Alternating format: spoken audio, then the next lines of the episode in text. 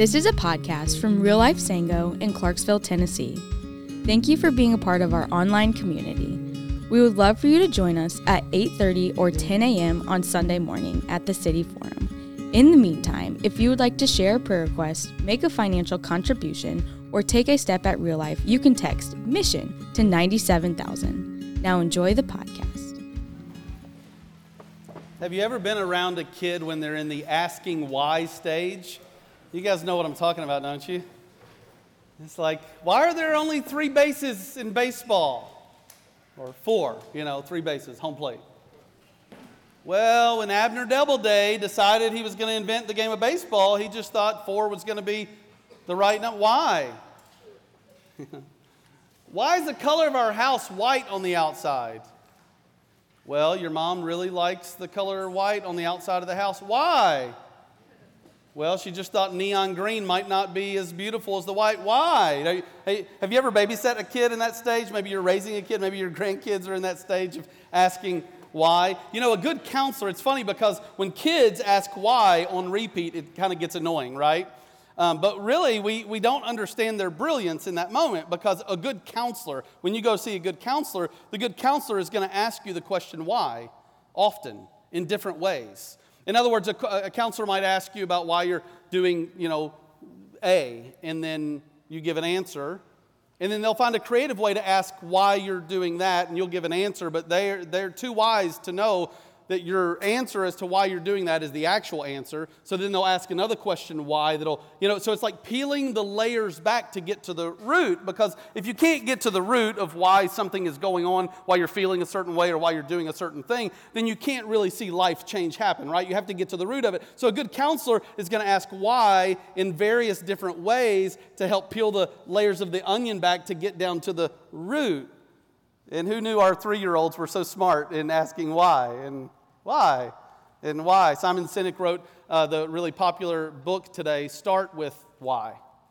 And basically, he said the most important thing that you ask when you're starting an organization or when you're leading a business or you know, when you're leading your family is you start with the question of why. What's your chief motivation? Why are you in this? Why are you doing this? What's driving you? What's compelling you? And this morning, as we look in Ephesians chapter 1, that's where we are in a study. If you're just jumping in with us this morning, we're still in chapter 1. We believe the Bible is God's revelation of Himself to us. We believe God's revealed Himself to us clearly. And we believe that we can know who God is and what He's like and what He wants and what He's passionate about by reading the Bible. And we're reading the book of Ephesians that the Apostle Paul wrote, inspired by the Holy Spirit, to Christians in churches in Ephesus, which is modern day Turkey. And we're going to get to the question of why, why he was asking, why he was praying some things. And I want you to see it in Ephesians chapter 1, picking up in verse 15. So if you found your way there, just hold your Bible up, hold your phone up, let me know you're tracking. All right, all right, find your way there. Ephesians chapter 1, verse 15. Look at it with me.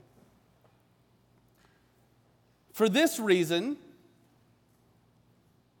because I have heard of your faith in the Lord Jesus and your love toward all the saints, I do not cease to give thanks for you, remembering you in my prayers. Now, we're just going to pause there. We're just going to unpack those two verses, but let's read it again and then ask for the Lord's help together. Verse 15 For this reason, because I have heard of your faith in the Lord Jesus and your love toward all the saints, I do not cease to give thanks for you, remembering you in my prayers. Would you pray with me? Father, we pray this morning that through your word you would encourage those that are discouraged.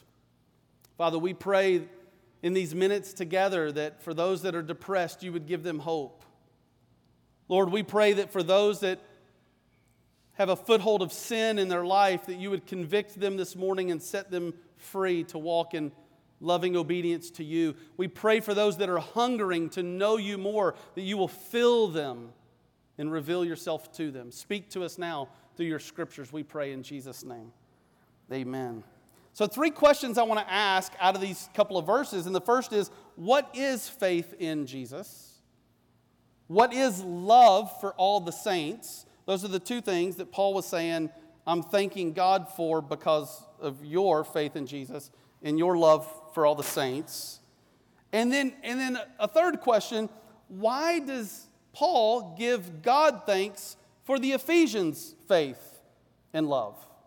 Why does he thank God for their faith and their love? So, those are the three questions we want to ask this morning. The first one is what is faith in Jesus? Like, this is bedrock, this is core to Christianity, is faith in Jesus. Well, what is faith in Jesus? Well, simply put, it's relying upon and trusting in the person and the work of Jesus. It's relying on, relying upon, and trusting in the person and work of Jesus. So, all of us would kind of go on our journey and we come to those benchmark moments in our journey. Some of us, we come to those places where we, we know we need purpose and we haven't taken hold of purpose on our own. Some of us come to those places where we, we long for fulfillment and we haven't found fulfillment on our own. And then others of us come to that place in our journey where we realize I actually need more than purpose and I need more than fulfillment. I actually need the forgiveness of my sins because I've sinned against God, and that's really my biggest problem. Well, everybody tries to answer those questions of the soul in different ways. I need fulfillment, and they look for fulfillment in all these different places.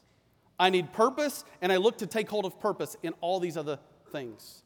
I need forgiveness, and then some folks put that burden on their own shoulders to say somehow my good deeds might outweigh my bad. Somehow I'm going to impress God with all my, all my generous deeds in life. And essentially, what it boils down to is we, is we try to save ourselves. We try to save ourselves.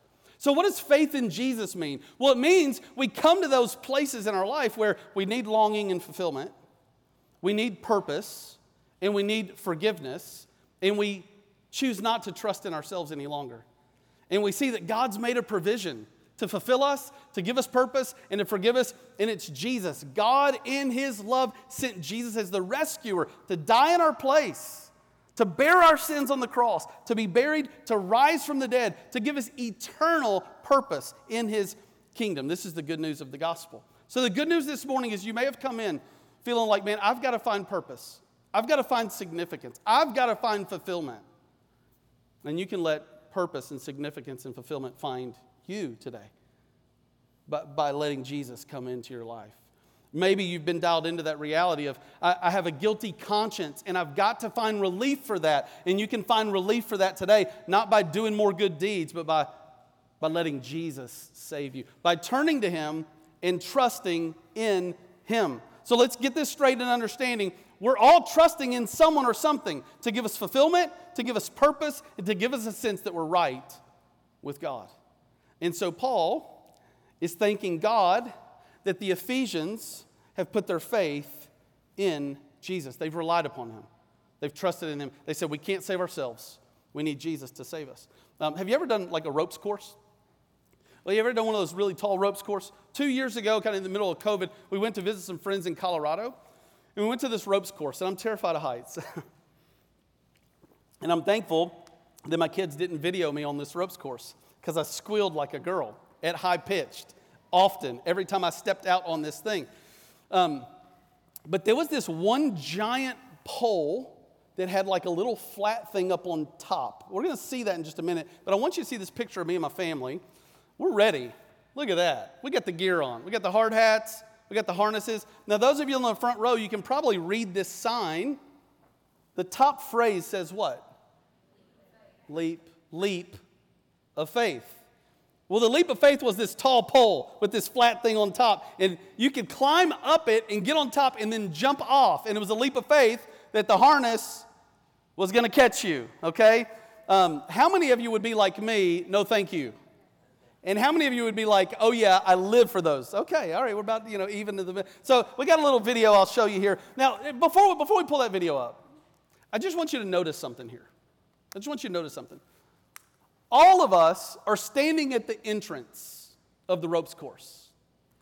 All of us have our hard hats on and are strapped into a harness.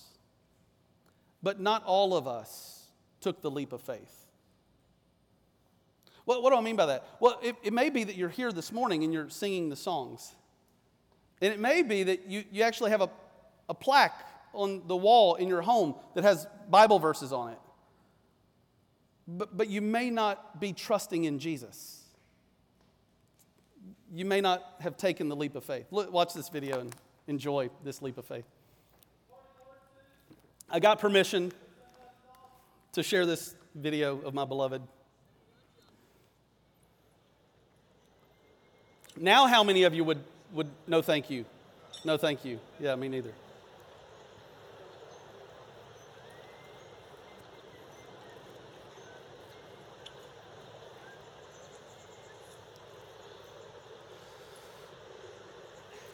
And she's going to get to the top, and I'm going to ask the guys to pause the video when she stands up on the top because I want us to understand this moment. Wow!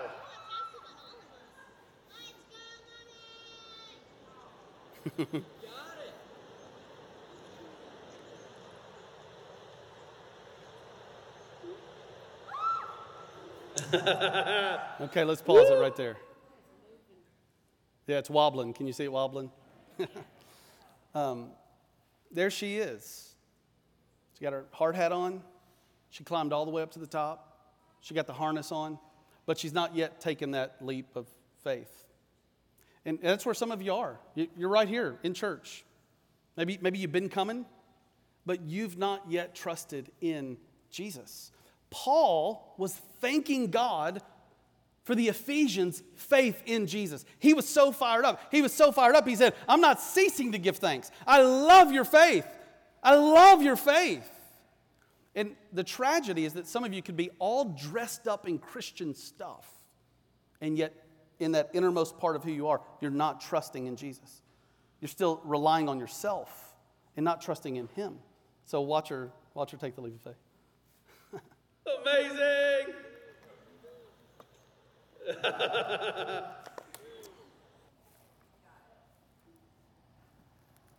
yeah!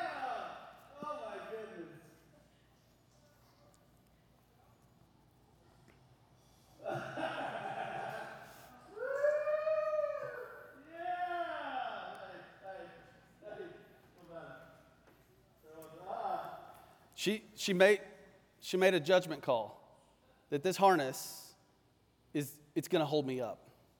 It's going to hold it's going to hold me up. And and the crazy thing is, check this out. The crazy thing is, this whole ropes course was built to do exactly what she just did. Like it was designed and engineered and built to do exactly what she exactly what she did. And the day before we went there, hundreds of people did exactly what she just did. And the day after we left, hundreds of people came and did exactly what she just did, exactly what the ropes course was designed to do. And God sent Jesus with the specific design to rescue us out of our sin, and yet some of us are just standing on the platform and we've not yet relied upon Him to save us. We've not yet taken the leap of faith. But can I just tell you, the leap is not that tall. It's not that tall. And it may feel a little scary to you, but as we sing those songs, we're singing those songs. Many people in this place, because they've, they've felt the saving harness of Jesus in their life over and over and over again. They trusted Him with their soul at salvation. They trusted Him with their kids as they parent. They trust Him with their finances, and He's proved to be, to be faithful. The Lord Jesus has done exactly what the Father has asked Him to do as a sufficient and strong Savior. So I wonder who today you just need to take a step of faith, a reasonable faith, that Jesus is going to do exactly what He's done for millions of people in the past and what he's going to do for millions of people in the future. He can do for you today. Many of us, we've, we've trusted in Jesus for salvation, but we're struggling to trust in Jesus for other areas in our life. Today, you can trust him. So, what is faith in Jesus? It's relying upon him. What is love for all the saints? That's the second thing. Love for all the saints. He's thanking God for their love. Now, I want you to turn over, I want to explain to you what love is. A lot of us have heard a lot of definitions of love. Maybe we've taught definitions of love. And I want you to turn over to 1 Corinthians 13, and I want to explain to you um, what love is. Now, you're like, oh, yeah, I know. Love is patient, love is kind. That's over in 1 Corinthians 13. But that's not where we're going. And some of you are like, well, you know, I know there's agape love and phileo love, and there's all these different kind of Greek words that describe different kinds of aspects of love, but that's not where we're going either. I want you to see this in 1 Corinthians 13, as we seek to understand what is love. What, what is love? Because that word gets tossed around a lot, and it's important that we understand what is love. Paul is thanking God for the Christians, love for all the saints. So, what's a saint? A saint is a holy one who's been made holy, declared to be holy by God when they trusted in Jesus. So, saints are not the, not the folks that because they live these amazing lives that we ascribe to them sainthood and put their picture on a stained glass window, like many of us grew up with, that kind of idea of what a saint is. A saint is what God calls those who trust in Jesus. Because they're covered by the righteousness of Jesus, that's their new identity, a saint. So some of you are like, I'm a sinner and I'm just on this broken journey. And uh, on one hand, that might be true. But can I just suggest to you, you start describing yourself as a saint who sometimes sins? Because that's your identity in Jesus. And, and Paul is so fired up that the churches in Ephesus had a love for all the saints. Well, what is love? I want you to look at 1 Corinthians 13 with me, verse 1 through 3. It's a well known passage, but I want to break it down for you and trust that you're going to see it with fresh eyes this morning. If I speak in the tongues of men and of angels, but have not love, I am a noisy gong or a clanging cymbal. And if I have prophetic powers and understand all mysteries and all knowledge, and if I have all faith, so as to remove mountains, but have not love, say it with me, I am nothing. Verse 3. Here, here's, here's where we're going to really learn what love is. If I give away all I have, and if I deliver up my body to be burned, pause. What is, what is he talking about? Well, Paul takes like the two most loving actions he could think of. The first one was give away all I have. Man, that's crazy love right there, isn't it?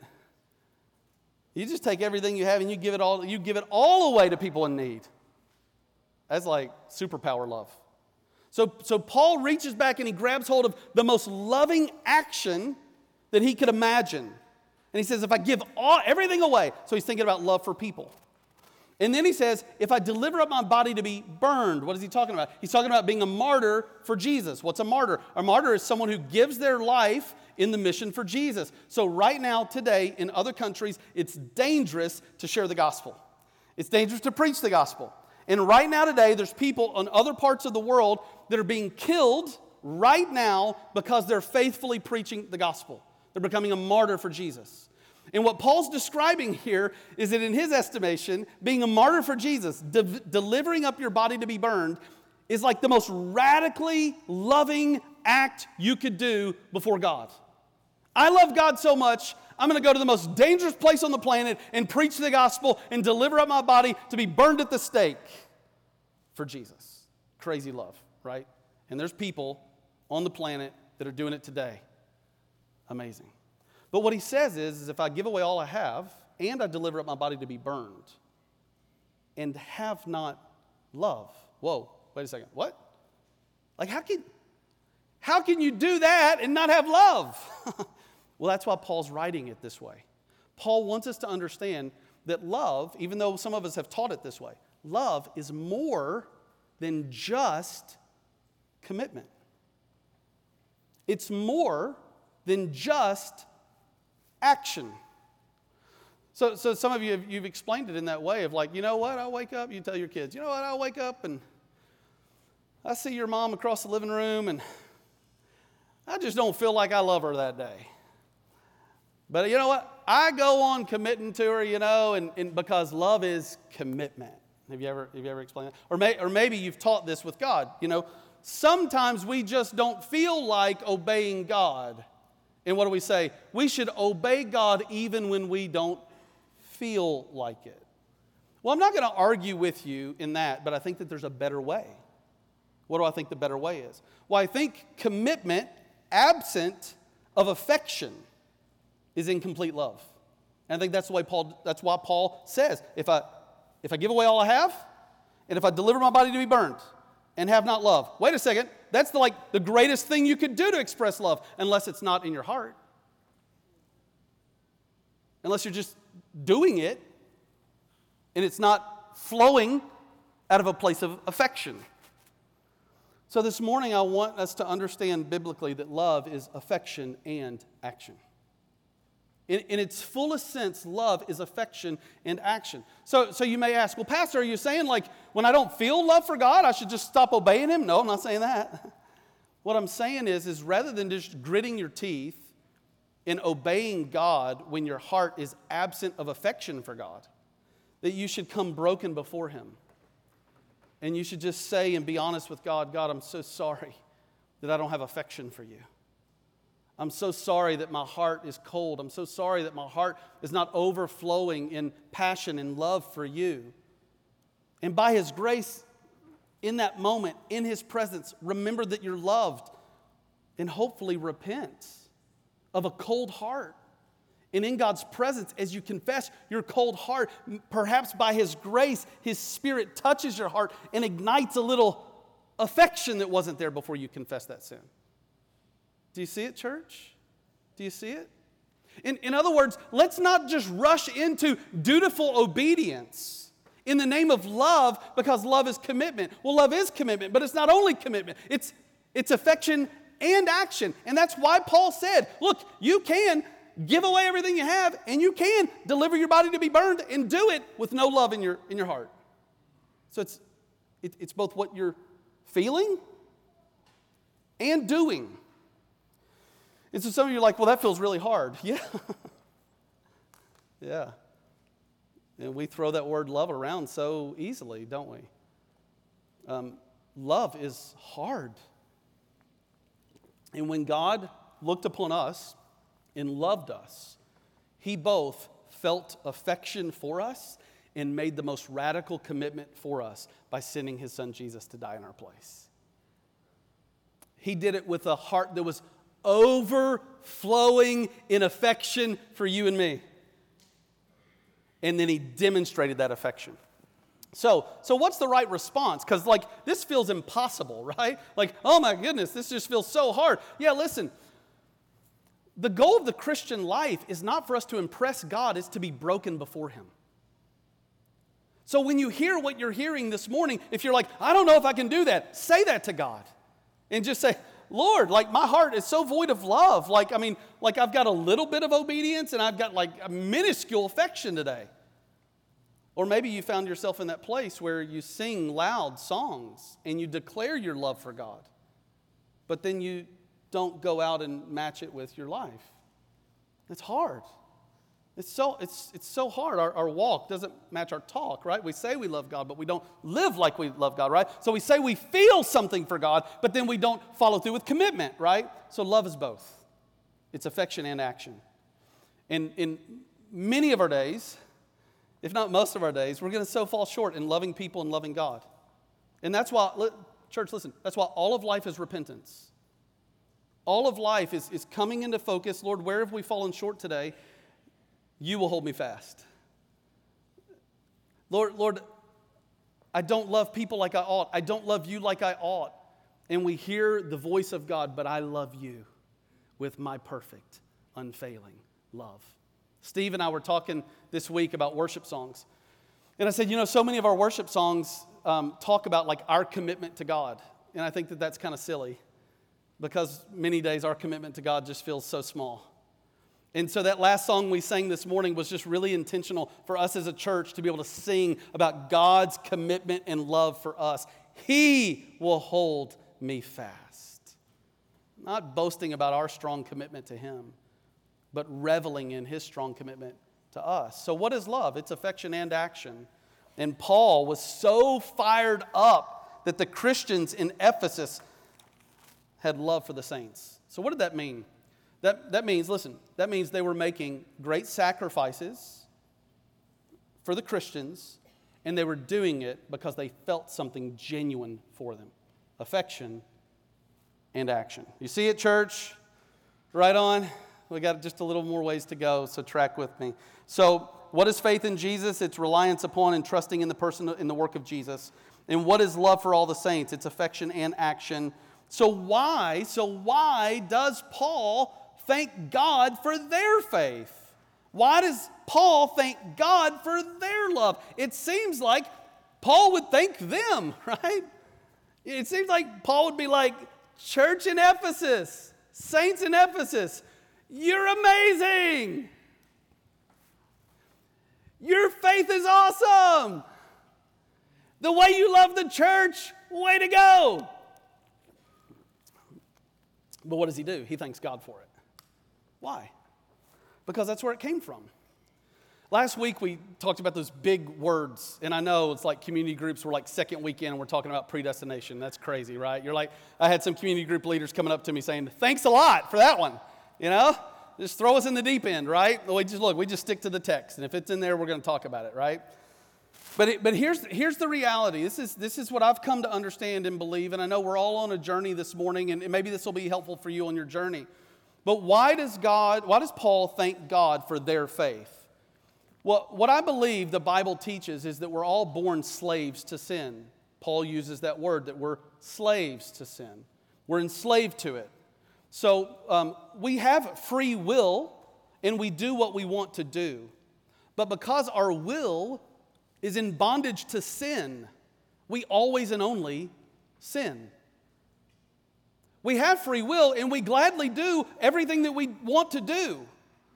But, but our heart is in bondage to sin until God, in His grace, changes our heart. That's why Ezekiel said, He'll take out your heart of stone and give you a heart of flesh. Um, we, we describe this as the regeneration of the Holy Spirit. You might, you might be familiar with like the conviction of the Holy Spirit. And so, as you tell the story about how you became a follower of Jesus, you'll often describe, well, when I was hearing the gospel preached, or when my college roommate was telling me the gospel, God's Spirit convicted me. So that was the work of the Spirit in your heart, setting you free from the bondage of sin on your will. So you had free will. We have free will. We freely do whatever we want to do, but it's, but it's enslaved to sin. So when anybody trusts in Jesus, it's because God has graciously set their will free from the bondage of sin and enabled them to trust in Jesus. So that's why Paul isn't like bragging on them saying, You're so awesome. He's bragging on God saying, God, you're so awesome because you're the one that convicted them of sin. You're the one that gave them a heart of faith. You're the one that did that sovereign work in their heart. Listen, friends, I would have never followed Jesus had it not been the work of the Holy Spirit in me. And you wouldn't have ever followed Jesus had it not been the work of the Holy Spirit in you. That's why we thank God. That's why we thank God. And that's why we pray for our lost friends. Some of you are like, I don't know if I understand this. Some of you are like, I don't know if I agree with this. But you pray for your lost friends. Why do you do that? It's because you believe that God's going to hear your prayer and He's going to work in their heart by His Spirit as a result of you praying for them. God, would you soften their heart? So if God is softening their heart, glory to God. But if they're softening their own heart, glory to who? Them. Glory to them. Church, do you see it? I hope you see it just, just a little, a little bit of a glimpse. This is why Paul, this is why Paul is thanking God for their faith. This is why Paul is thanking God for their love because he recognizes they have faith in their heart and they're living out a, a, mighty love because of the work of God in and through their life. Do you see it, church? Do you see it? Um, in, in Isaiah chapter 64, verse 8, Isaiah gives us this vision of God being the potter and we're being the clay. And then in Romans 9, Paul picks up on that image. So I love when God teaches us and speaks to us in visual images. I'm just visual. So imagine God being a potter and us being the clay, and He's molding us. Every day He's molding us. We're on the potter's wheel, and He's molding us, He's shaping us. It's not the other way around. God is not on our wheel, and we're not molding him into our understanding of who he is. You see how backwards that is? We're not molding God into what we want him to be. No, it's the other way around. We're the clay, he's the potter, and he's molding us. So, last question that I want to come to this morning is just simply this um, what, do, what do I thank God for in you? As I was reading this, I just couldn't help but to think about that. Paul was thanking God for their faith and their love. And, and I thought, well, what do I thank God for, for for you, church? And we don't have enough time today for me to tell you all the things that I thank God for for you. It's just absolutely overwhelming seeing God at work in this church, in your life, in your heart.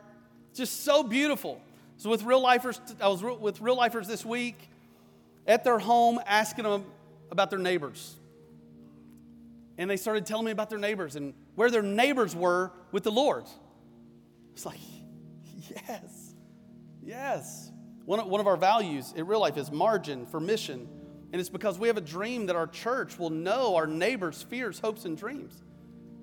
And, and when I see people, they actually know their neighbors and where they are in their journey, it's like, I thank God. I thank God that He's stirring in their heart and moving in their heart. There's so many things. But I just, I just want to boil it down to our strategy. What do I thank God for for you today? First is gathering. You came this morning, you gathered. You didn't have to. You could be sleeping, you could be cooking, you could be hunting, you could be playing golf, you could be getting ready for the game, but you chose to come and gather. Aren't you glad you did? We've got 316 people in our church that have chosen to gather in community groups. This is our strategy gathering, giving, serving, and living. And I thank God that 316 people chose to go into a home with strangers, probably the most uncomfortable thing they're going to do all year for some of us. Thank you, God. Thank you, God. Way to go, church, and thank you, God. Gathering and giving. Giving. Today, because God has moved in our hearts toward generosity, we've got $890,000 in the account for the future building. Blows my mind. Absolutely blows my mind. We're, we're going to be rolling out plans and sharing all kinds of things with you guys in the future, but right now, in this moment, I'm thankful to God that He's moved through your generosity. And four years in, we've got land and we've got $890,000 in the account for the future building.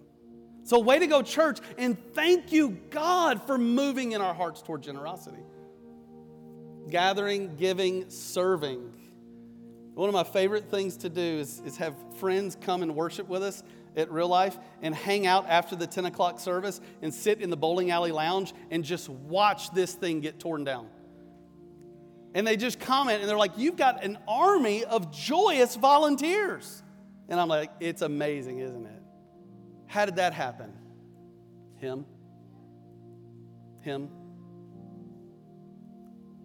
He moved in our hearts to want to roll up our sleeves and stack chairs and show up early or, or stay late and tear it down and sweep the floor. That's, that's, God did that in our hearts. God gave us a desire. God showed us how much He served us by sending His Son, and it gave us a de- desire to serve His church, gathering, giving, serving, and living. And I just want to say thank you, church, and thank you, God, for moving in our hearts gathering, giving, serving, and living. You know, we're the church gathered this morning for about an hour and a half, but we're the church scattered all week long, Monday through Saturday. And so our strategy isn't just about what we do here, it's about what we do out there. And so when I hear about those stories of folks getting to know their neighbors or investing in the Little League or working in the community and shining his light, I thank God. I thank God for how you are shining his light in the community. So, church, way to go. And God, thank you for your amazing grace in our lives. Amen, church? Amen. I wonder, I wonder what you're thankful for. Maybe there's somebody at real life this morning, you just need to go up to him and say, I'm thankful to God for you because of how you've worked in my life. He's worked in my life. Because what you've been in my life, I thank God because of what you've done in my life. Would you do that today? If the, if the Lord brings somebody to your heart and mind this morning, would you just go up to him and say, You don't know it, or maybe you do know it, but I, I thank God for you because of how you've blessed me. Your faith, or your courage, or your enthusiasm, or your prayers for me, or your faithfulness to my friendship, whatever it is, just tell them that you're thanking God for them today. Amen, church? Let's stand to our feet. Let me pray. We'll sing out. Father, thank you for what you're doing in this place. Lord, this morning we pray you do it again. You do it again tomorrow. You do it again next Sunday. You do it again next year. Father, we pray for a legacy of generations of kids and grandkids and great grandkids that follow you in the days and years to come in our community. And so, Lord, as we sing Do It Again, Lord, we pray with a mind toward the next generation that you're going to do a mighty thing because of your work in our heart, gathering, giving, serving, and living. And all God's people said, Amen. Thank you for listening. We trust that God is stirring something special in your heart today. We hope to see you on Sunday very soon. Keep it real, keep it Jesus.